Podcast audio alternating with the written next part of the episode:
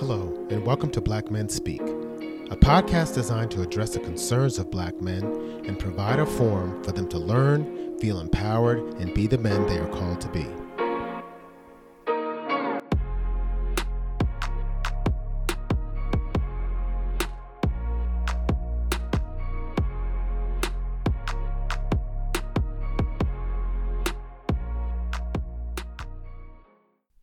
What's up, everybody?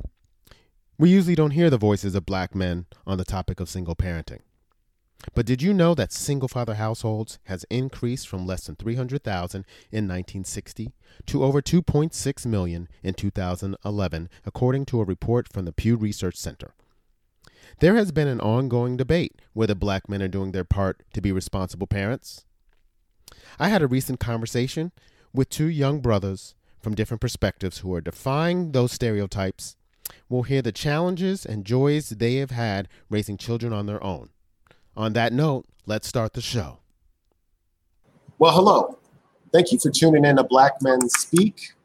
It's a program that uh, gives Black brothers a chance to talk about their lives and their, their journeys. And we want to just let you guys know, uh, everyone know that we're out here doing our thing to make not only um, ourselves better, our families better, but also our communities better as well.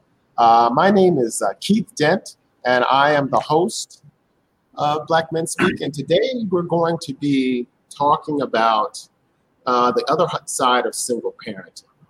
As of 2011, the role of the single father raising the children is about 2.6 million, and I'm sure it's uh, much higher uh, since then. You know, and so that is a, you know, that's about a 24% increase. Back then, of course, you know, you know, single mothers dwarfs that number at about about eight million. But just to let you know, you know, things are on the rise. But one of the things about that, do we really get to hear their stories? uh, black men out there raising their children? Do we hear how they became single? What are some of their feelings about their responsibilities? And did they need to overcome some of their issues in that they might have had in childhood uh, in order to make sure they did some of the things that they needed to do responsibly? In order to make sure they left a legacy for their kids as they grow up. So when they become parents or even adults, that they have the right uh, things in place to be a force in our society today. So t- today we got some great, we have some great uh, young brothers that are going to be on tonight. Uh, we have um, Victor Nicholson. So he runs the YMCA in Charlotte. Uh, and he's a great brother. You know, we were in the uh, leadership conference in here in Newark, and then another uh, Newark native who I've known for about 20 plus years. And to see his growth from then to now raising his son has really been a, a wonderful journey that I just felt needed to be shared uh, with all of you. So I'm going to bring them on. Hanif, Belt, Victor, uh, welcome to the show today. Thank, Thank you. you. Thank you, Keith. Uh, thank you for the opportunity to be on your platform. Okay. Definitely well, to be here. Yeah, thank you. So, you know, we're gonna go ahead and you know get get started. We're all parents here, so I remember you know what it was like when I, I found out I was going to be a parent. Uh, when my wife told me uh, that was part of nervous joy. So I would definitely love to hear, you know, how you guys felt when you were told that you were going to be a father. And Hanif, you can go first since you're the you're the youngest. Thank you. Uh, I was definitely nervous. I was excited and nervous at the same time. I wasn't sure how I could become a good father, not having a father growing up.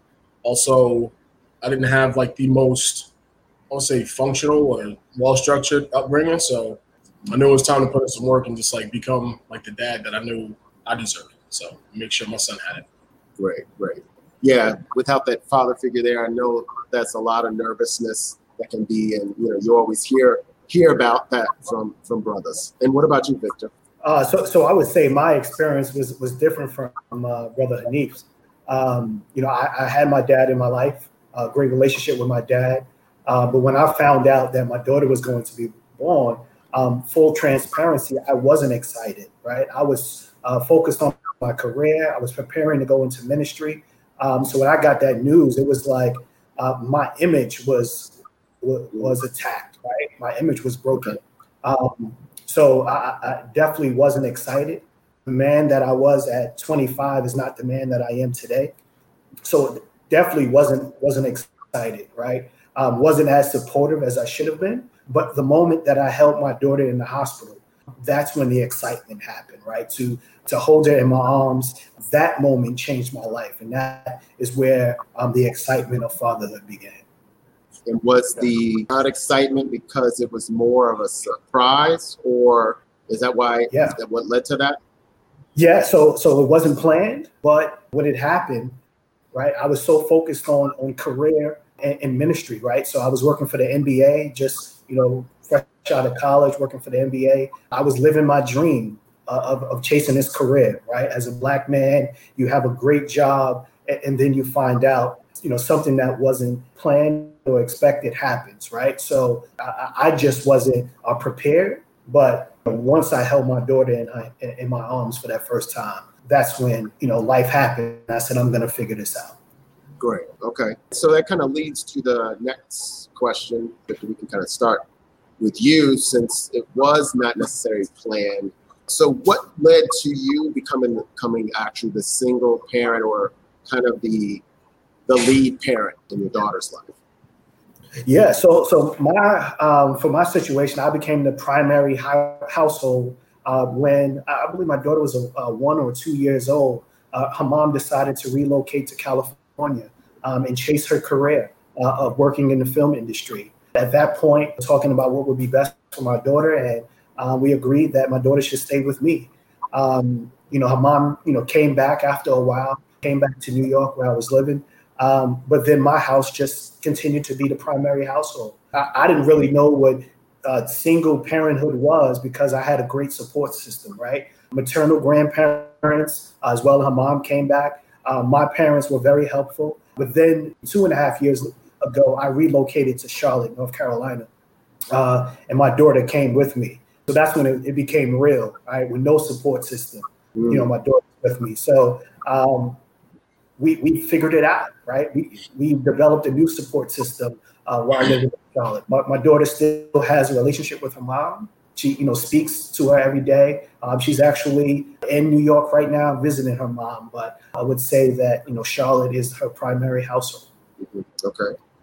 And Hanif, what about you? So, what led to the fact that you decided or made a decision? Was it a decision that you would be the single, single father, raising your, um, your son?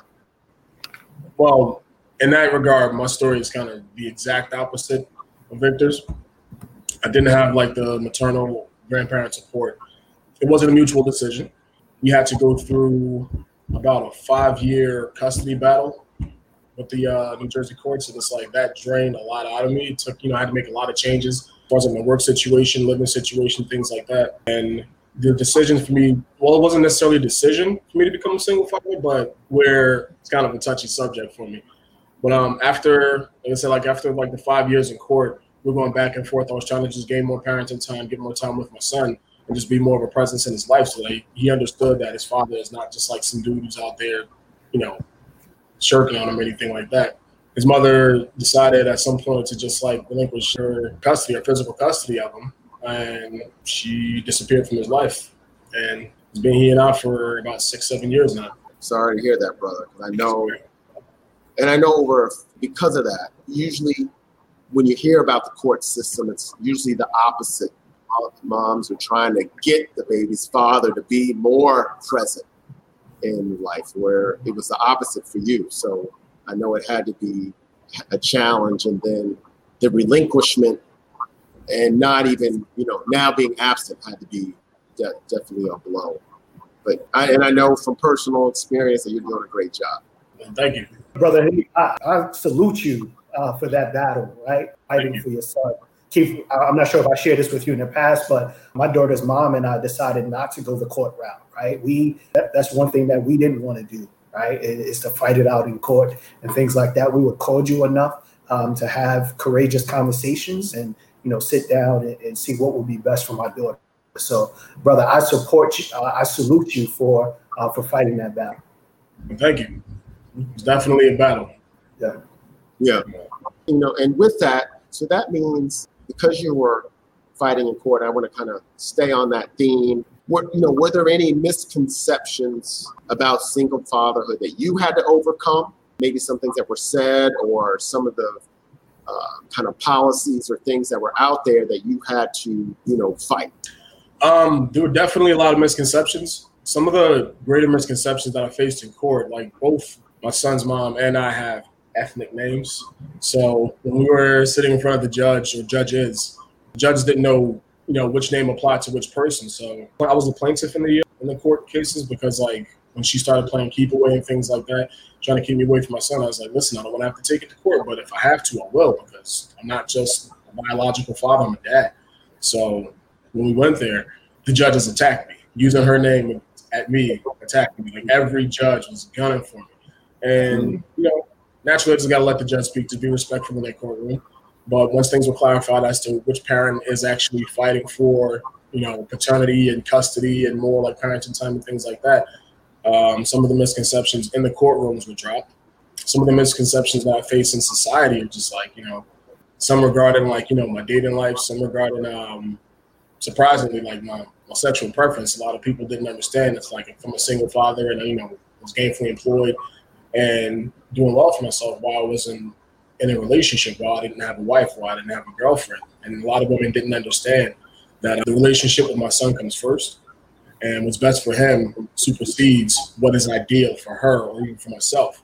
And a lot of women just didn't understand that. So, but um, other misconceptions that I faced were just that like, you know, uh, I took him from his mother, so to speak. Like rather than you know us just like I attempted to work things out before going to court, but a lot of people have have accused me of just like you know stealing him away from his mother, saying things like, "Oh, he needs to have his mother in his life," which I didn't disagree with at all. Like you need to have both parents. I think it's, it's it just creates a stronger foundation for a child. Those are just some of the misconceptions I face. There's been a few more. Yeah, we'll we'll definitely touch the dating thing a little bit later because uh, that is that's always a big a big thing. What about you, Victor? Did you get any of those misconceptions you had to go through? I would say the biggest misconception was uh, fathers cannot be nurturers to their daughters. Uh, that that was definitely I, I, continuously heard that that daughters needed to be with their their moms. But you know, my daughter has been with me. We have a great relationship, and I, I believe that I am the nurturing, you know, parent. So um, that was the, the biggest misconception that I experienced. You know, that dad just could, you know, raise daughters alone. So um, I think I've overcome that misconception. Yeah, and yet they have the thing that they have out there is daddy's girl. So it's interesting yeah. that you would, you would actually hear that from people in regards to not being the nurturer. And I, you know, I'm kind of that way, my, you know, myself, not the hard dude, but can nurture all and try to all all of my kids. So it's be that's interesting that you receive that. Yeah. Hanif, you're, you're gonna say something, Hanif? Yeah, I was gonna say to Victor, I think it's important that you do you are nurturing to your daughter because like the first relationship that she has with a man is with you. So if you right. give her that example of what to expect from men, then she won't right. settle for less. I'm like, thank you for doing that because we need more men like you. Absolutely. Thank you. So have you fellas actually heard anything from any outside people when your child was with you? And how did it make you feel? And did your you know your children uh, had they ever how did they feel or did they make a comment about maybe what was said? Uh, so so early on, um, I, I, would be out with my daughter with a baby bag, the bottles and uh, Pampers, and uh, I would always hear, "Are you babysitting?" Right? I am not a babysitter uh, that that was the the narrative that you know dads uh, can't take care of their, their kids or uh, because I'm a black man, I'm babysitting and not being a parent. So that would frustrate me time and time again when I heard um, that I was just a babysitter um, because it wasn't the norm that dads are out with their uh, with an infant um, alone, right? So uh, I, I would definitely say that was one thing that was a challenge for me when I was out. Wow. Yeah. And you know, I heard I've heard that too a few times, especially when right. you have the you have the bag, or if you have that baby Bjorn thing on. you know? Hey, hey, hey, fly with it though, right? So I had you know a matching bag with you know like it matched my outfit, and we was fly together. But I, I would continuously hear that that I was out babysitting, right? And that that was definitely a, a challenge for me. And how old is your daughter now? She's 12 now. 12. Okay, that's what I thought. Because I know you guys have a great relationship. I've seen some of your posts and everything. Um, but what about now? Now that she's older, have you has she heard anything that she might have, you know, asked questions about? Not really, because so many people that you know is in our network, um, they have seen me since she was a, a infant uh, with my daughter. We really haven't experienced anything that has been uh, challenging, you know, in the last couple of years. So uh, I would say I would say no to that. Okay. What about you, Hanif? Some of the things that I would hear that would just like I can't say they would upset me or frustrate me. Is just like a lot of women and men have assumed when he and I are out together that like his mom is somewhere else waiting for us to come back or gonna come join us. And they ask the question, you know, people just like ask questions, just, just being conversations, being like, you know, cordial, saying things like, oh, where's his mom?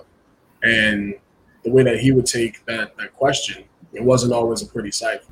I think uh, just like what, what Victor was saying earlier, I think that question to some extent is rooted in the notion that men cannot be good providers and good nurturers.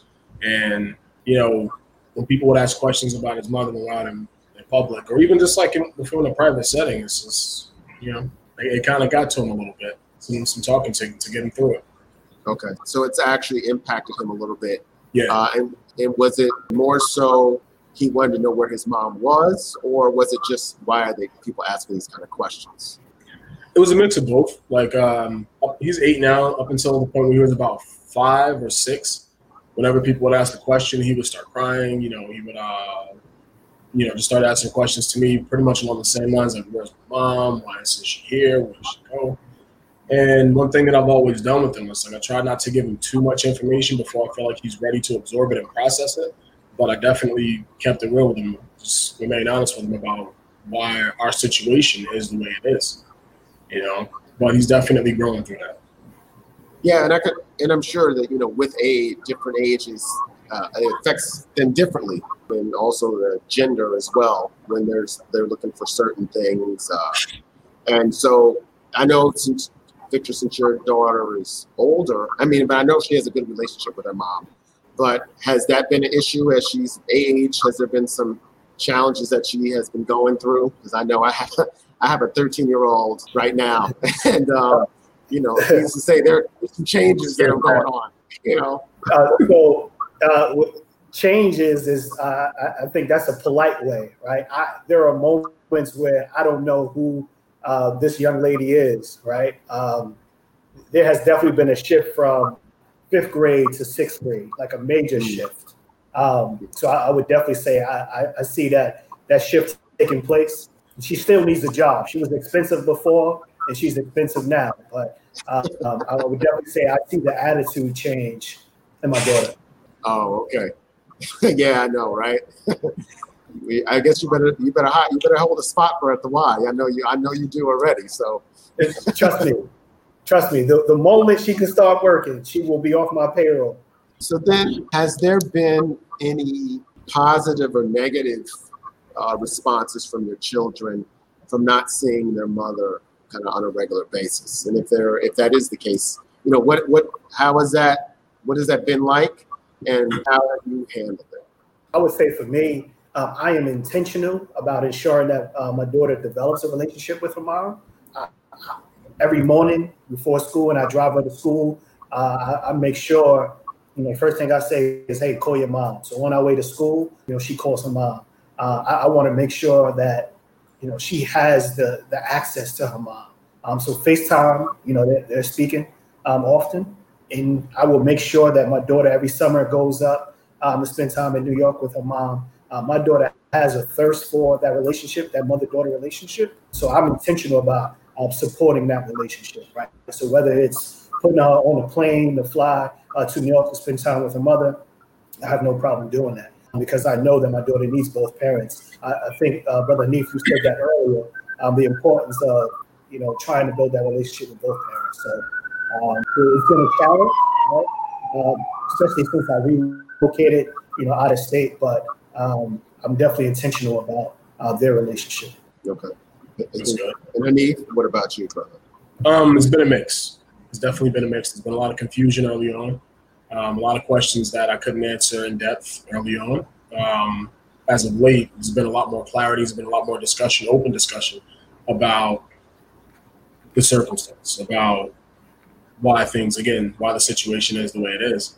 But I would say initially, the way the transfer happened, it just created so much confusion. his mind was just so clouded, trying to figure out why life was the way it was. But lately, things have definitely improved. It's like his his perspective, his his responses. It's like it's a lot more positivity in the way he handles the situation now. And I, and I know that's a tough situation, especially since you had alluded, you, had said in, in this, that she's she's not as involved or not involved as much or at all. And so mm-hmm. to, to, to have to deal with that issue on the other side, I'm sure is a challenge. Definitely is. So one of the things that we didn't, which you really hear about, which we don't probably talk about enough, is self-care. So as as uh, single parents, because your job is 24/7, not only are you working, but you're also trying to so then you have to do, when you get home from work, all the other things. You are chef, then you are homework instructor, you are then probably a bedtime reader, or if, you know, just, just younger age, or just counselor. So, what are some of the things, how do you feel about self care? And what are some of the things that you, the brothers, that you guys do uh, for self care? I would say for me, during this quarantine, I started DIY projects, right? So doing things around the house uh, has become my outlet.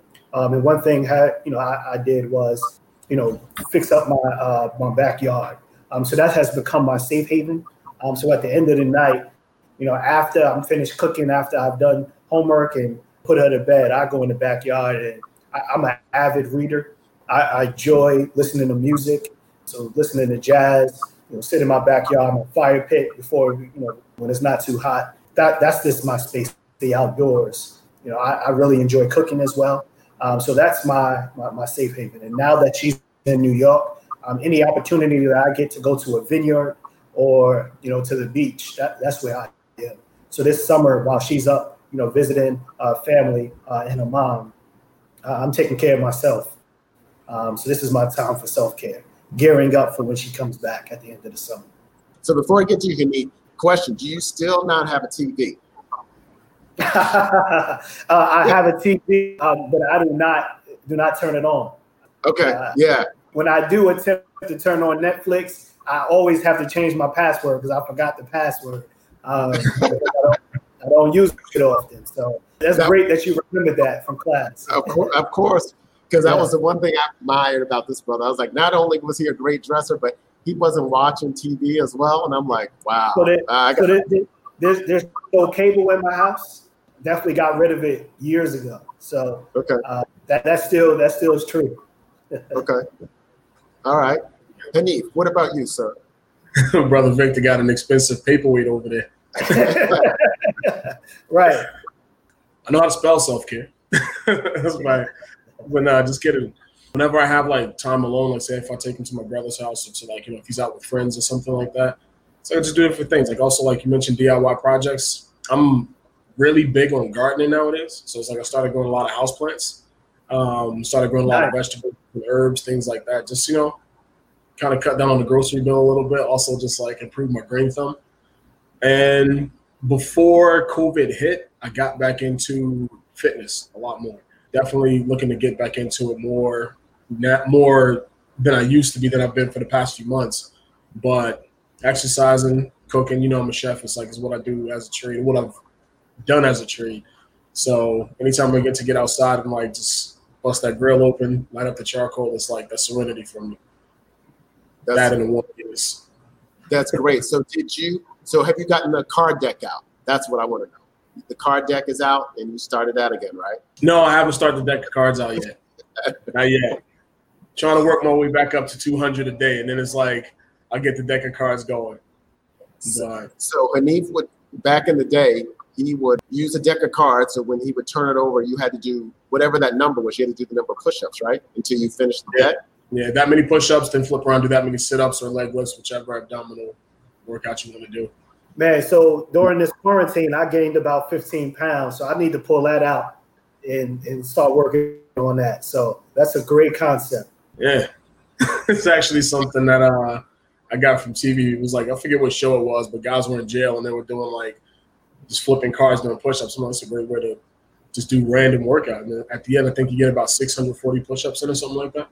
So I just before before we move on, I just want to give shout outs to Celestine for for commenting. Uh, she was very proud of you brothers. Uh, Tamina Johnson, uh, Marjorie Johnson for commending for what you guys are doing. Tanisha, uh, Malcolm Went, thank you. Uh, Lisa Washington as well, and she had a question which was kind of where we were going. She wanted to well, no, well, first of all, I, I had a question: Is that are you both single? That was my question, and then how has single fatherhood impacted your dating life, good or bad? So, so yes, uh, I, I am single.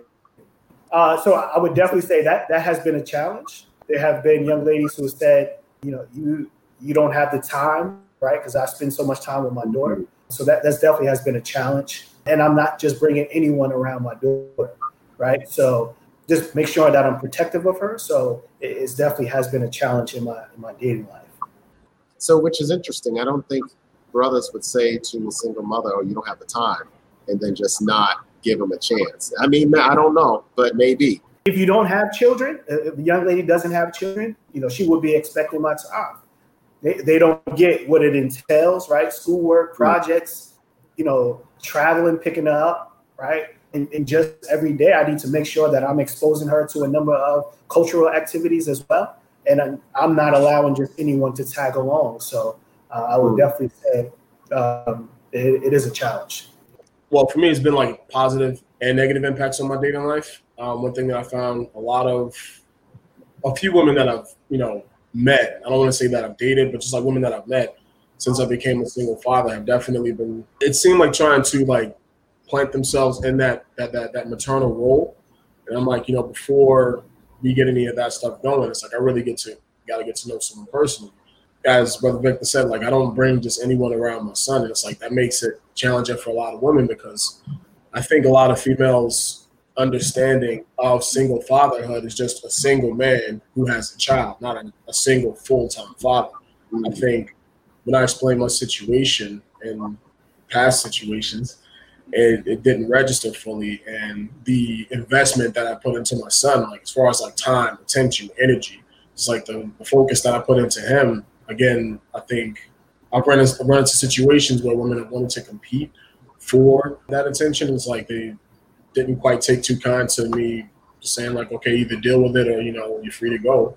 But I think one of the positive takes that I have from being a single father in terms of relationships is I'm a lot more patient now with who I bring around. I'm a lot more patient than I was when I was in my earlier 20s because it's like you know, well, I'm not gonna go into to detail, but I'm a lot more patient than I used to be. It's like I take my time. I'm not just trying to give myself either emotionally, mentally, physically, anything like that right now because I understand the value of who I am and what I have to lose and what I have to gain. And I can't risk and sacrifice that for her. So like Brother Victor said, when the right one comes along, it's like she'll understand hopefully that, you know, she's she's in the back seat. and my kid is riding. In, in other words, it's really going to take a special uh, someone to reach the, the heart, so to speak. Because your heart right now is really devoted to your kids. And so, in order to really get in there, they're going to have to have as much patience and, and do a lot of work as well in order for your heart to soften, so to speak. But I would also say that I, I I'm a package deal now, right? So um, not only will she have to get my heart, she would have to get the heart of my daughter. Um, because my daughter it plays a, uh, a, a, such an essential role in my life, um, I need to ensure that she is happy as well. So I would definitely say that the young lady um, that comes along will have to uh, win both of our hearts. Yeah. To soften a heart is just like understanding that you got to know where your soft spot is in that heart. Okay. And so, last thing on that that front, because I know this is not a relationship show, but in the past or recent do you feel a, a, woman with kids would have a better advantage or or less an advantage? So I'm open, whether you know the young lady doesn't have um, you know children, um, but I think that someone with children would understand um, the daily grind of being a parent um, may be more understanding. But I'm sure there is someone, um, just depending on the maturity level or, or, an experience that you know what, what they've endured growing up. So I'm open. So I, I, wouldn't say you won't catch me saying no. She has to have children in order for me to uh, date her. So I think a woman with children would understand the situation or the circumstance more, but for my particular situation, where for the past like for for years, it's pretty much been my child and I, just my son and I. It's like I don't think a lot of women can understand the amount of time that is required for me to be a full time single dad with little, you know, child care assistance. So it, it, doesn't matter whether a woman has children or not, but I do think a woman who has children already would understand just just experientially. It's like I think it makes a lot more, it seems a lot more clear. Yeah, that and that's interesting to me because I, I think you also hear that from the other side, single mothers, and maybe because it's, it's single mothers, not just single women. They they say the same thing. God, you know, guys they get frustrated, and guys just don't understand what it takes to be a parent. And when they're complaining, or you know, oh, you, don't have no more time for me, uh, you're selfish, what have you. The fact that you guys would hear, you know, also hear those same things is very interesting. Yeah, I mean, I think it's just a human thing. I don't think it's, it's, it's related to gender. I think people just have the expectations of what they want in a dating situation, in a committed relationship, during courtship, whatever. It's like we all have our desires and our expectations, and if they're not met, we just often have a tendency to just assume the other person doesn't want to meet them, and it's not more of a situation where they're not capable of meeting those expectations and desires at the moment. So as we as we kind of get drawn to a close, I want to kind of touch upon kind of Black Lives Matter, where we are currently in our in our society as Black men.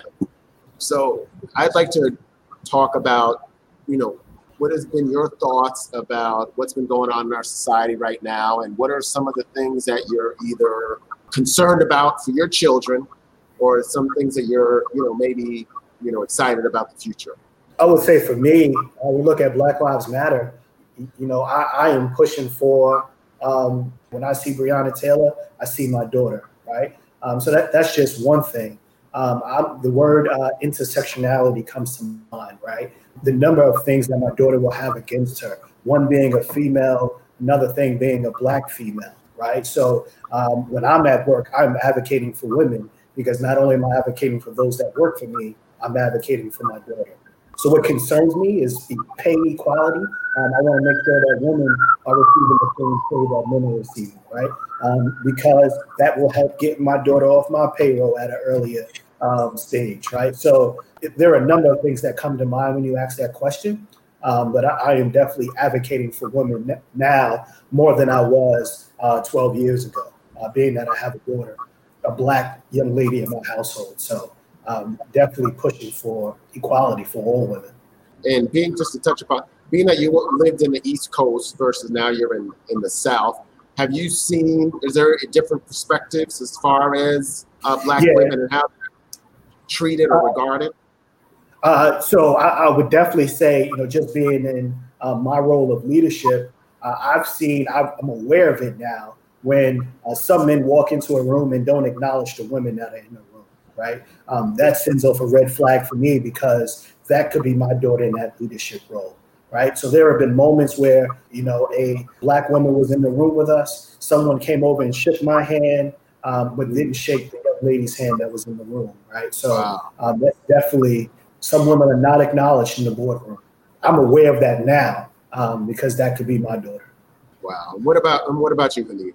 Well, to respond to Brother Victor's perspective, I think it is very important that we advocate for uh, Black women because just just when you look at how little light, how little emphasis has been placed by the media on the arrest of, for you know of the officers who murdered Breonna Taylor. She's in a home. They broke in, you know, no uniforms, no announcements, and just started opening, open fire. And it's like the media is not really covering that. to touch on the point about you know your daughter having two strikes against her, it's like if the woman now and in the future are going to still carry those same stripes because you can't change those things about yourself. It's like we really do need to advocate for women more because they're a less protected portion of our population, but so essential to the longevity and to the development, to the improvement of our culture, of our society, everything. So we got to advocate for women and also got to put ourselves in position to be able to care for and protect them.